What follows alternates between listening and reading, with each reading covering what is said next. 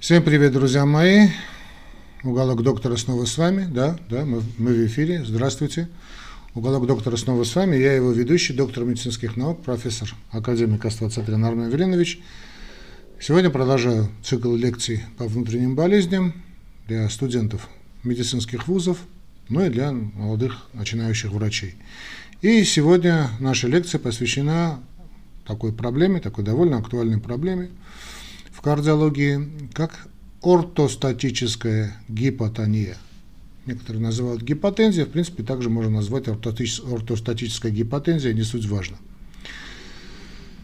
А, ортостатическая гипотензия, также или постуральная гипотензия, это резкое снижение артериального давления, чрезмерное снижение артериального давления при принятии вертикального положения. Ну, так написано в официальном определении этого понятия, но в любом случае, друзья мои, любое вставание, сопровождающееся по снижением артериального давления, которое больной тяжело переносит, можно назвать ортостатической или постуральной гипотензией. Здесь надо понимать, что когда мы говорим а ортопостурально, это не обязательно, что больной из положения лежа встает, да, это из любого положения переходит в сидячее, из, из вернее, в том числе и сидячее, да, из любого положения переход человека по состоянию стоя, сопровождающееся субъективными, ну и объективными параметрами, изменениями, объективно это в частности изменение артериального давления, учащение частоты сердечных сокращений, говорит о том, что у больного проблемы с ортостатикой.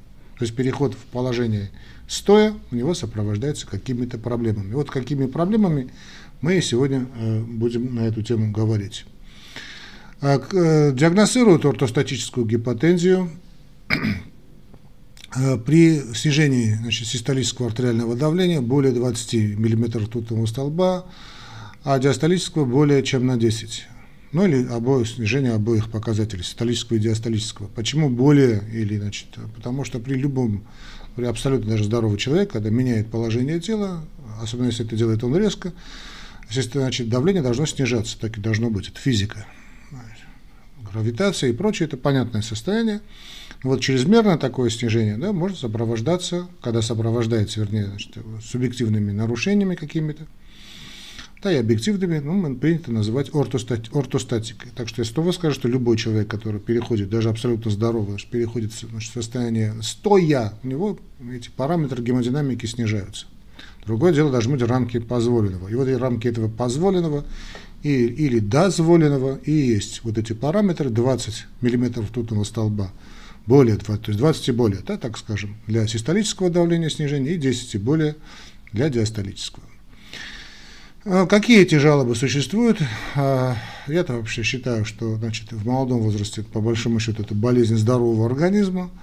Но а, в любом случае, ладно, значит, э, субъективные жалобы, значит, они проявляются следующим образом. Это, конечно же, друзья мои, слабость, головокружение, ну, понятно, некоторые такая кратковременная гипоксия, бывает очень кратковременная гипоксия мозга, Э, некоторая дезориентация, нарушение зрения, которые продолжаются ну, недолго, обычно это несколько секунд, до значит, э, таких запущенных случаев до нескольких минут, и они, значит, состояние это проявляется в положении больного стоя и быстро, очень быстро проходит при значит, принятии горизонтального положения, то есть действительно похоже на такие синкопальные явления. В принципе, такие это дело и лечится, да, резко укладывают больного лежа, ноги наверх, и состояние э, улучшается. Ну, понятно, коррегируем гипотензию, когда больного укладываем лежа, да, ноги тем более приподнимаем. Кстати, запомните, да, тоже. Когда вы видите такого ортостати, ортостатика, так, плюхнулся, да, синкопальным, а синкопе у нас будет отдельная передача обязательно. Значит, э, не надо так быстро что-то там делать, не надо ведрами наливать на него воду, просто уложите страдальца значит, горизонтально и приподнимите ножки, ноги. Ну, если есть возможность замерить артериальное давление, вообще шикарно. А некоторые больные, ну, такие, это уже серьезные случаи, да, они теряют равновесие, падают, значит, вот это возникают синкопальные явления, или даже могут пойти генерализованные судороги, но это уже дело совсем дрянь. Вот такое падение, значит, обычно сопровождается травмой. И вот я здесь хочу обратить ваше внимание, друзья мои, на тот момент, когда вы расспрашиваете больного, вы знаете мое отношение лично мое профессиональное отношение к сбору анамнеза, я всегда ставлю анамнез, вот распрос больного, историю да, на первое место. И очень часто есть такое недопонимание, оно повсеместно, не только у нас, оно везде в мире, когда человек вам говорит, что вы знаете, доктор, я потерял сознание ну, потеря сознания имеет свое очень такое классическое определение, но вот э, если человек говорит, я упал там, да, и э, потерял сознание, он рассказывает, да, я, доктор, потерял сознание, а потом, оказывается, никаких ушибов у него нет, да, тем более под себя не сделала, ну, если, если у него не было удара никакого. То есть резкая слабость, это понятно, что это ортостатическая гипотензия, но потеря сознания, когда мозг реально отключается на длительное время, да, и э, таком падении, понятно, не срабатывают рефлексы, человек сам себя застраховать не может. Бывают сильные удары, ушибы, люди приходят с синяками, да, и очень часто делают под себя. Ну, там еще и другие есть ну, по-маленькому. Там есть и другие моменты, вот на этот момент обращайте внимание, вот всегда раз, да, да спрашивайте больного. То есть, когда он скажет вам, доктор, я потерял сознание, да, уясните, что он имеет в этом в виду. Если это была резкая слабость, резкая слабость не есть потеря сознания. Но действительно, да, при некоторых э, далеко запущенных случаях э, больные теряют даже равновесие, то есть, снова говоря, да, переходим в стоячее положение. Ну, пишут вертикальное положение, честно говоря, не понимаю вот эти терминологии, да, не люблю эти. Да, значит, болезни конечностей, да, когда говорим о болезнях ног, или там переход в вертикальное положение, когда, можно сказать, когда больной просто встает. Почему так вводить какие-то непонятные сcientifизмы, да? Ну да ладно, так, значит, физически на... Простите, пожалуйста. Есть определенный момент здесь, который очень характерен, то есть физические нагрузки, особенно это касается атлетов, ну, людей, занимающихся спортом, или наоборот, те, которые только-только начали, занялись, начали заниматься спортом, тоже отмечают такой момент. То есть тут надо тоже с физическими нагрузками, особенно если человек такого типа, да, быть немножечко осторожным, потому что вот физические нагрузки могут усугубить выраженность э, симптомов. Поэтому для них существуют свои особые физические упражнения, хотя по мне спорт всегда хорошо.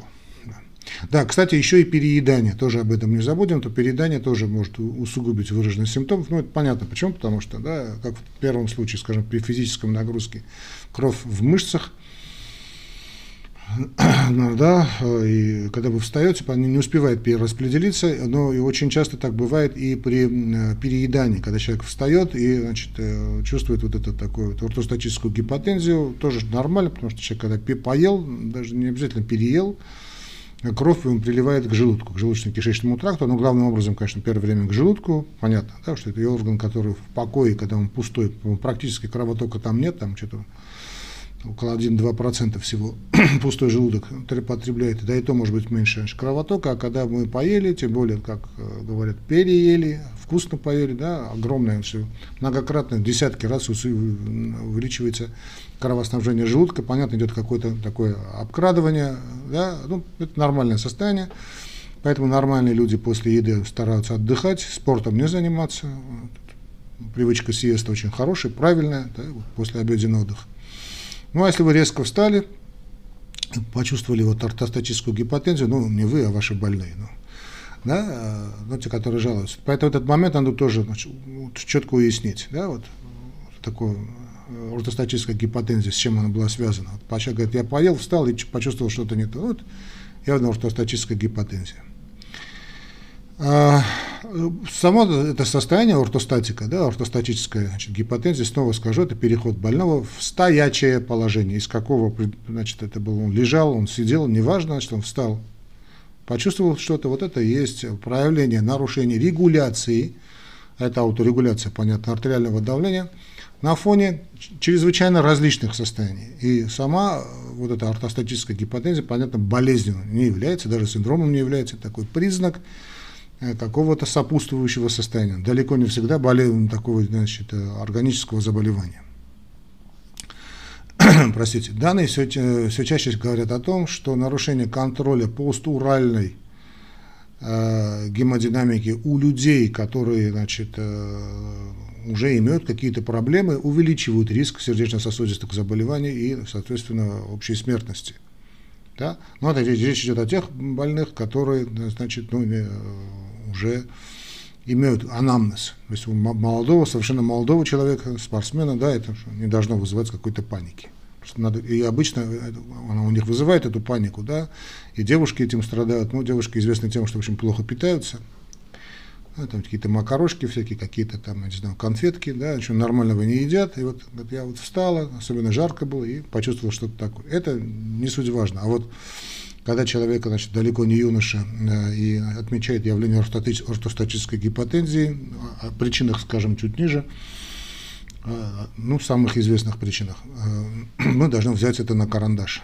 Да? Тут может быть и наше влияние, и атрогенное влияние, может, то есть лекарственное влияние, может быть и другие серьезные заболевания, которые могут увеличить риск, согласно данным множества исследований, и риск довольно тяжелых состояний, вплоть до значит, инвалидности, то есть не само состояние, оно, может, оно отражает состояние подлежащих э, каких-то нозологий.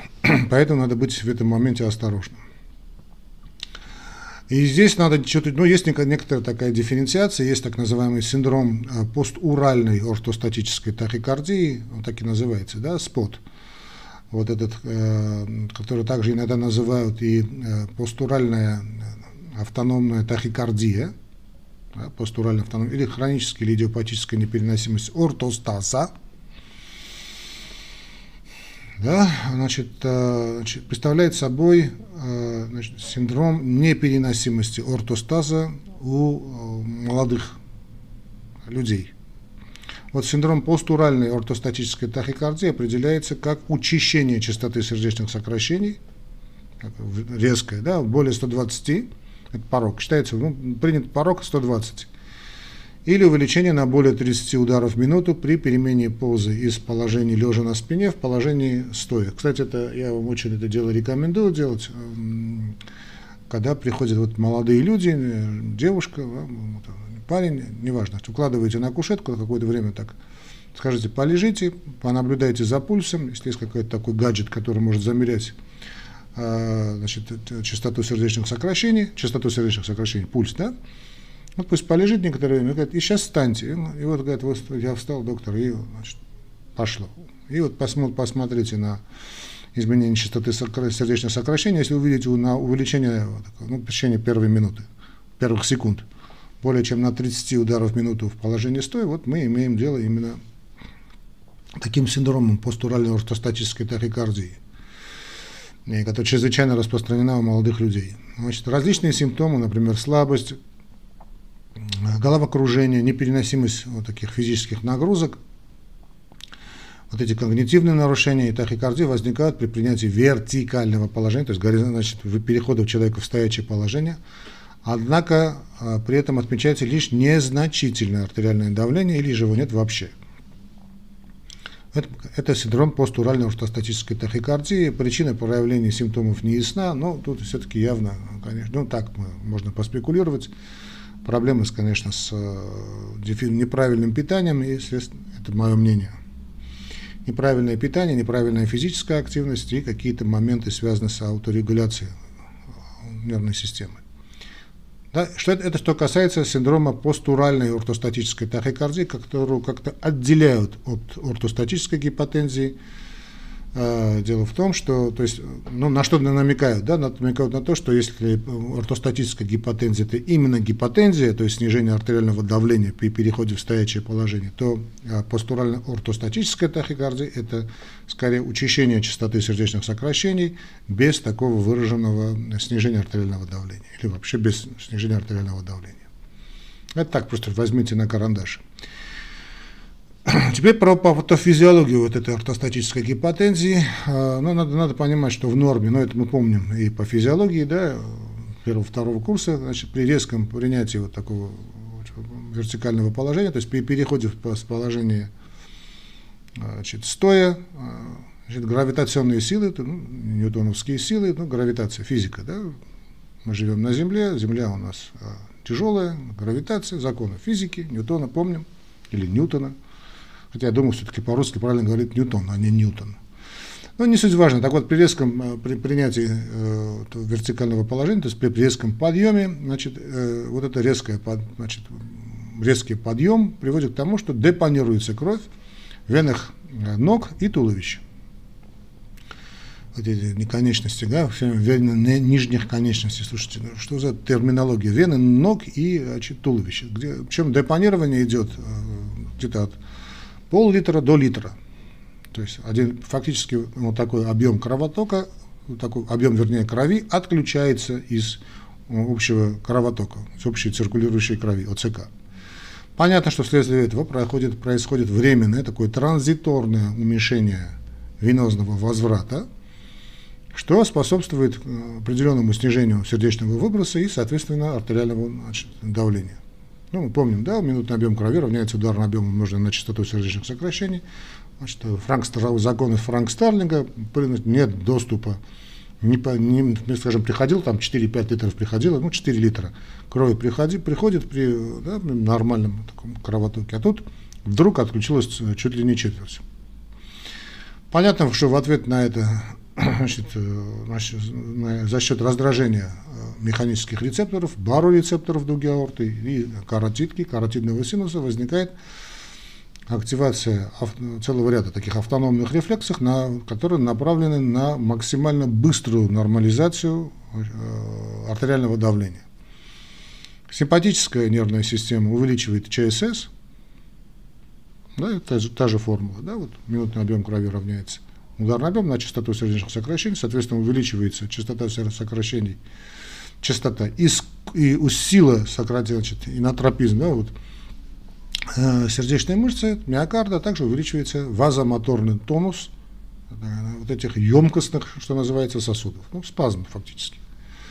Однако, вот здесь тут надо, если вот все, все это дело, в этом однако, одновременно ингибирование парасимпатической или вагусной активности также способствует увеличению частоты сердечных сокращений. Ну, мы помним, да, вот что наше, наше состояние это такой баланс симпатики и парасимпатики – да, если что-то симпатическое увеличивается, старается, да, там наоборот, симпатическое усиливается, старается парасимпатика усиливается или парасимпатика усиливается, симпатика усиливается. В этом такой балансе, в такой гармонии значит, мы, мы живем. Ну, такого постоянного, да. Так и должно быть, чтобы значит, мы, наш организм более значит, гибко отвечал да, возникшие какие-то ситуации, возникающие ситуации. Это постоянная такая умная работа идет очень выверенная, очень налаженная. Так вот, если бы значит, человек, э, да, это, это норма. То есть у большинства людей, то есть да, здоровых, да, у, у большинства людей изменение артериального давления ЧСС, вот при принятии такого положения, при переходе из положения, значит, сидя или лежа положения сто, стоя, вот эти изменения минимальные, довольно кратковременные, там, да, и не сопровождаются появлением симптомов эти мурашки перед глазами, все это очень, особенно в жаркое время года, понятно, да, в закрытом помещении. Все это длится несколько секунд. Да вот если патология, это уже длительно. Если человек длительное время значит, лежал, да, тоже очень характерный момент, значит, происходит, понятно, длительное время, когда вы лежите, значит, включается система ренина-ангиотензина, альдостероновая система, повышается секреция АДГ, а АДГ у нас что? Это вазопрессин, да, и поэтому все это приводит к задержке натрия и воды и увеличению ОЦК. Хорошо? Значит, АДГ у нас вазопрессин, антидиуретический гормон. То если вы слышите антидиуретический гормон и вазопрессин, это одно и то же. Чтобы значит, был понятен этот момент, я понимаю, что напоминаю вам физиологию, э, которую проходили студенческие, ну, ранние студенческие годы, первый, второй курс. Вот такое длительное положение лежа, а, это, ну, понятно, ночью, да, скажем, включается у нас ренин-ангиотензин-альдостероновая система, повышается секреция вот этого АДГ, вазопрессина, что приводит и к задержке вот, а, натрия и воды, и, соответственно, к увеличению объема циркулирующей крови. Это мы поняли. Да? Значит, дальше мы говорим об этиологии. Так. Значит, при поражении, об этиологии, да, мы говорим, да, значит, при поражении афферентной, центральной или эфферентной части вегетативной рефлекторной дуги на фоне заболевания, да, а, или там приема различных лекарственных препаратов, при снижении сократительной способности миокарда ну, или там нарушение сосудистого сопротивления, вернее, и или нарушение сосудистого сопротивления, а в случаях и гиполивимии, гиповолемии или нарушение гормонального ответа, возможно изменение и гомеостатики, гомеостатических механизмов, направленных на поддержание адекватного уровня артериального давления, у нас бывают проблемы. Вот и возникают и э, проблемы, связанные с ортостатической гипотензией. Значит, у нас никак не получается включить экран. Ну, давайте я вам сейчас перескажу э, в пару словах, да, о, чем, о чем мы тут должны понимать, что мы должны видеть, о причинах. Я вот попрошу, чтобы открыли, да. Угу. Так, вот причины могут быть, вот, причины могут быть различными, в зависимости от того, являются ли симптомы значит, настоящего состояния, то есть ортотическое состояние значит, возник, остро возникшими, то есть, то есть внезапно возникшие, или это хроника. Так вот, наиболее частые причины ортостатической гипотензии у нас это гиповолемия, гиповолемия, наши лекарственные препараты, то есть мы тут нам удачили, длительный постельный режим, ну, уже понятно, через систему, да, вот это я только что сказал, ренин-ангиотензин-альдостероновая система, длительный постельный режим – надпочечниковая недостаточность. Ну и наиболее частые причины хронической ортостатической гипотензии, хронической, да, это значит острое перечислили гиповолемия, лекарства, длительный постельный режим и надпочечники. А вот хроника, это возрастные, значит, лекарственные регуля... возрастные изменения и центры регуляции артериального давления с, ну, с возрастом. Наше, опять же, влияние, не будем забывать, это лекарственные препараты и различные вегетативные нарушения. Часто наблюдается постпрандиальная ортостатическая гипотензия, ну, понятно, да, она, кроме всего прочего, и связана и с выбросом инсулина в ответ на потребление пищи с высоким содержанием углеводов, ну и депонированием крови в органах э, желудочно-кишечного тракта Э, кстати, данное состояние, вот это очень может сильно усугубить приемом алкоголя. Э, ортостатическая гипотензия диагностируется в том случае, мы уже сказали, если систолическое артериальное давление снижается более 20 мм ртутного столба или диастолическое артериальное давление снижается на более, даже 10 и более э, мм ртутного столба во время положения стоя в течение трех минут вот такое время, да, в течение долго, то есть не нормализуется.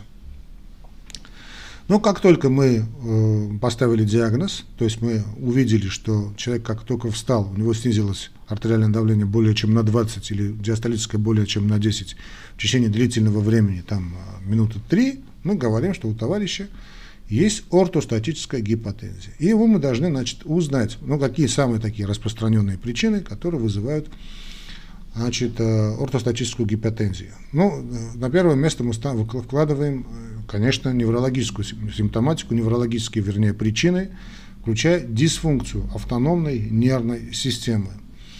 Ставим на первое место централку, то есть центральные причины. Это, значит, мультисистемная атрофия. Здесь мы э, болезнь Паркинсона, инсульты, да, то есть множественные примеры можно привести. То есть именно болезнь Паркинсона и инсульт очень характерны Проблемы связаны со спинным мозгом. Это так называемый табис дорзалис, сухотка спинного мозга, табис дорзалис. А, спиной мозг, собственно, проблемы спинного мозга связаны также с поперечным миелитом. Ну, это же другая, да, другая сфера а, специальности опухоли, также могут вызвать. Значит, поражение периферической нервной системы, амилоидоз – да, сопутствующее состояние э, целого ряда аутоиммунных заболеваний, амилоидоз. Диабетическая алкогольная нефропатия, э, синдром Райля-Дея или Райли-Дея, синдром Райли-Дея – это семейная вегетативная дисфункция.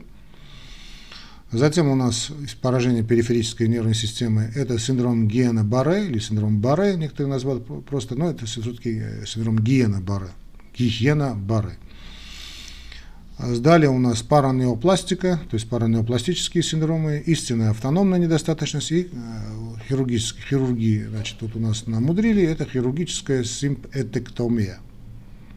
Это что касается неврологии. То есть причина, первая причина, так скажем, в неврологии. Также может быть и сердечно-сосудистая система. Здесь у нас мы говорим о гиповолемии, да, гиповолемия, уменьшение объема, да, надпочечниковая недостаточность, пример, дегидратация или кровотечение.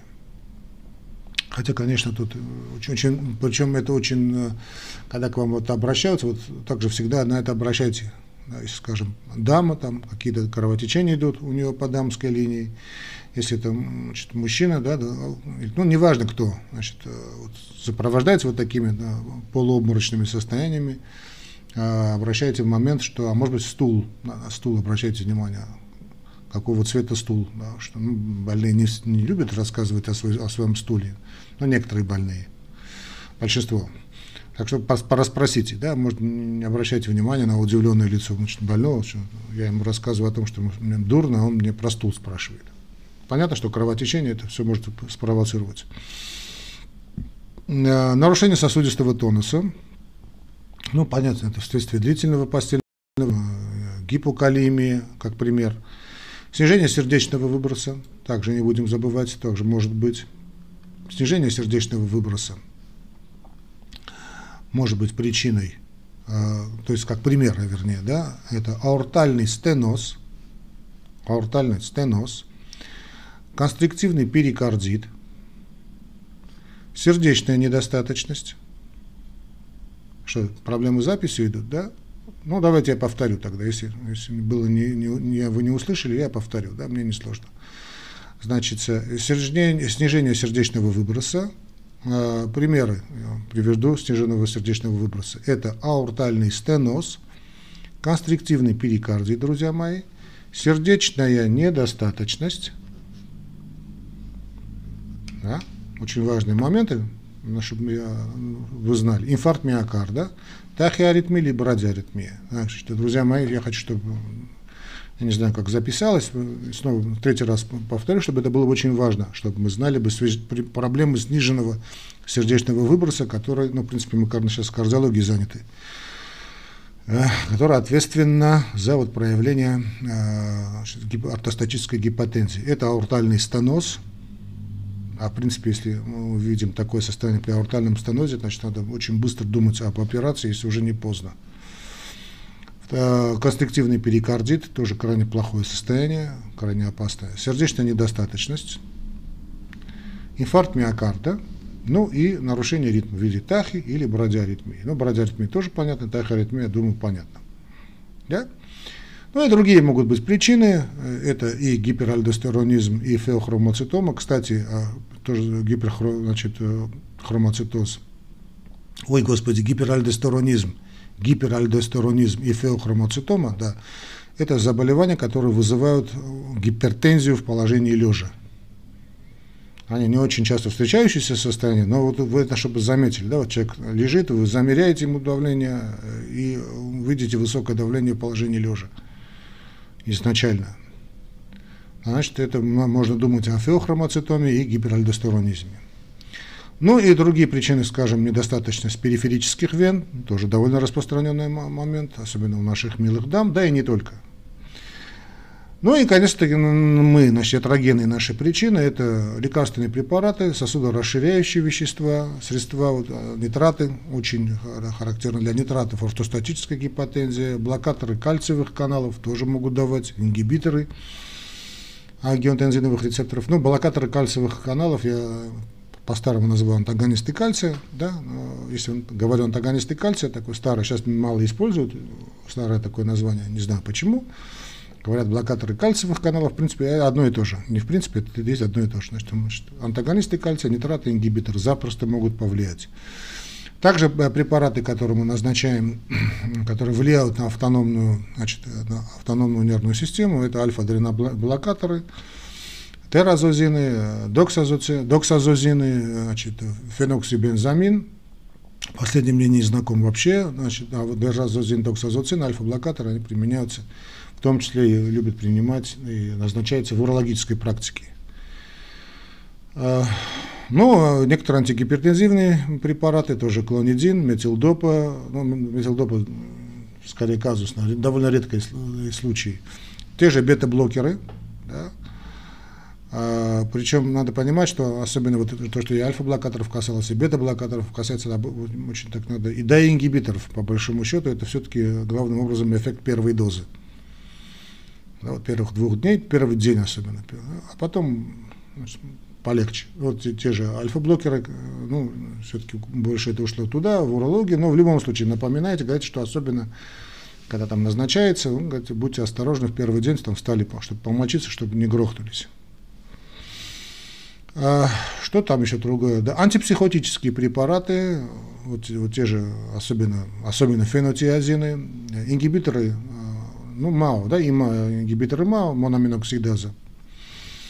Тоже хорош, кстати, хорошая группа препаратов, но это может обладать таким влиянием. Да и вообще все эти антидепрессанты, антидепрессанты особенно трициклические, тетра, тетрациклические, тоже могут повлиять на ортостатическую гипотензию.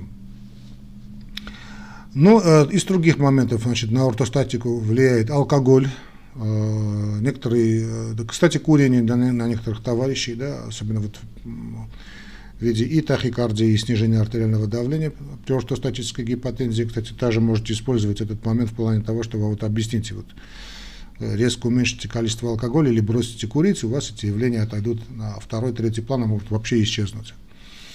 Некоторые барбитураты, они даже некоторые, практически все барбитураты могут вызывать ортостатическую гипотензию, э, так называемые уличные лекарства, да, ну, понятно, синтетическая дрянь всякая, уличная, э, то, что балуются, увы, потом кончают очень плохо. Ну, эти уличные э, наркотики фактически. Леводопа, но леводопа ну, применяют главным образом, понятно, при болезни Паркинсона, все-таки тут ортостатическая гипотензия именно связана с леводопой довольно редкое явление.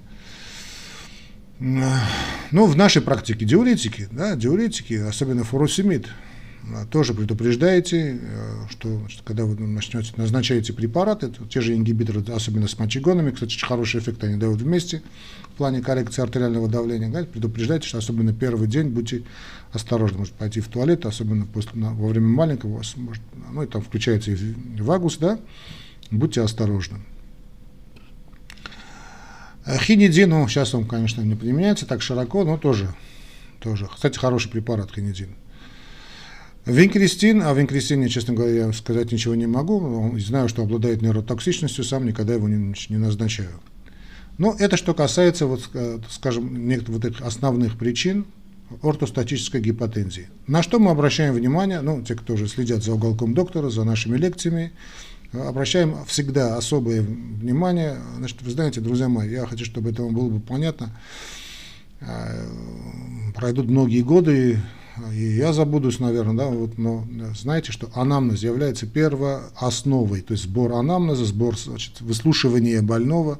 Причем выслушиваете не то, что хочет говорит больной, а то, что он иногда, зачастую, так скажем, не говорит, но хочет высказать. То есть надо э, следить за этим. Это, конечно, придет с опытом, с годами придет. Да? Что больной открывает, закрывает рот, а говорит, хочет сказать совершенно другое. Особенно это женщин касается. Да.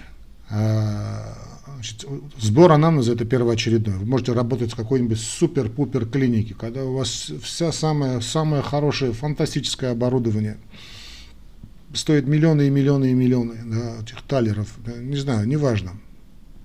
Значит, надо понимать, что больного лечит человек. Человек, специалист. Не машина, машина помогает, конечно, я не спорю. Но не надо, значит, машину ставить на первое место никогда. Больного лечит человек. Больного лечит человек. Больного лечит человек, то есть врач. Да? Человека лечит человек. Ну, с Божьей помощью, конечно. Хорошо, друзья мои. И знаменитая формула не больного, а значит, не болезнь, не болезнь, а больного лечить, она, чтобы всегда у вас работала здесь. Да, вот.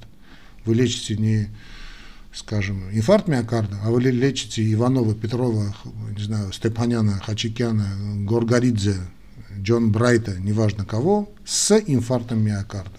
То есть вы лечите конкретную личность. А, хорошо. Ну, вот. Если только это вы уясните из наших лекций, я уже буду считать свою миссию выполненной перед вами и перед Господом Богом. Ну и анамнез, анамнез. Так, анамнез значит, настоящего за анамнез вита, анамнез морби и так далее. Анамнез настоящего заболевания должен отражать длительность и тяжесть настоящих клинических проявлений. Например, сочетается ли это все дело с синкопой, с обморочным состоянием или нет. Больного необходимо расспросить детально, а и тут не, жале, не жалейте время, о возможных провоцирующих факторах.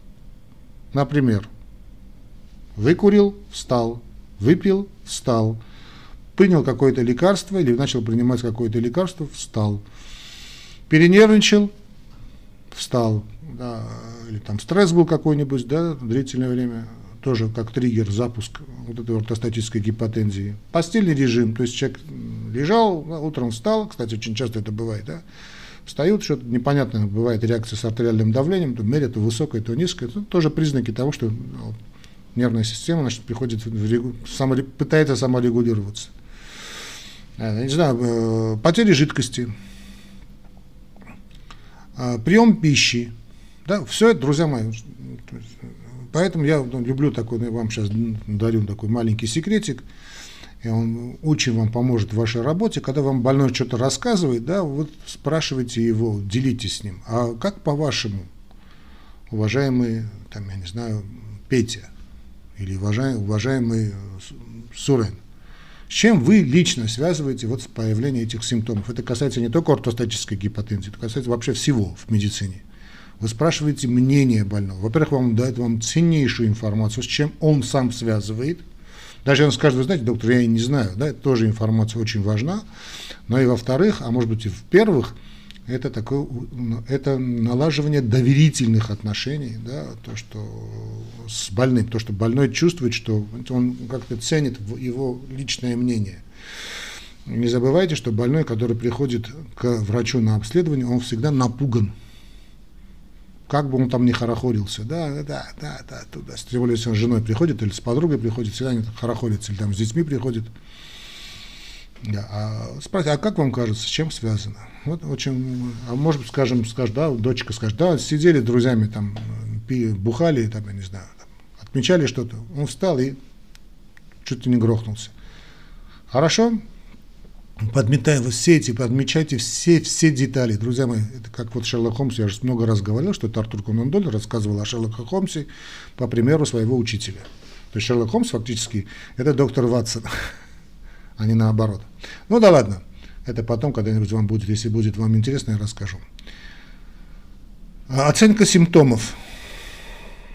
Да, значит, вы должна быть направлена на поиск первопричины основного заболевания, особенно на выявление признаков вегетативной дисфункции, в частности, нарушение зрения, да, вследствие медриаза или потери аккомодации, значит, недержание или задержка мочи, запоры, Непереносимость жары – очень распространенная вещь, значит, в результате нарушения потоотделения, а также э, признаки эректильной дисфункции. Кстати, о эректильной дисфункции, наверное, будет отдельная лекция, я не знаю, позволит ли рамки Ютуба.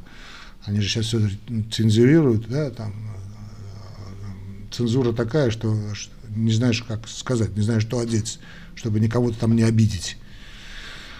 Ну, э, все, в общем, эти оценка симптомов нам нужна. Что касается эректильной дисфункции, мы знаем, что да, очень часто это бывает признаком начинающихся проблем с атеросклерозом.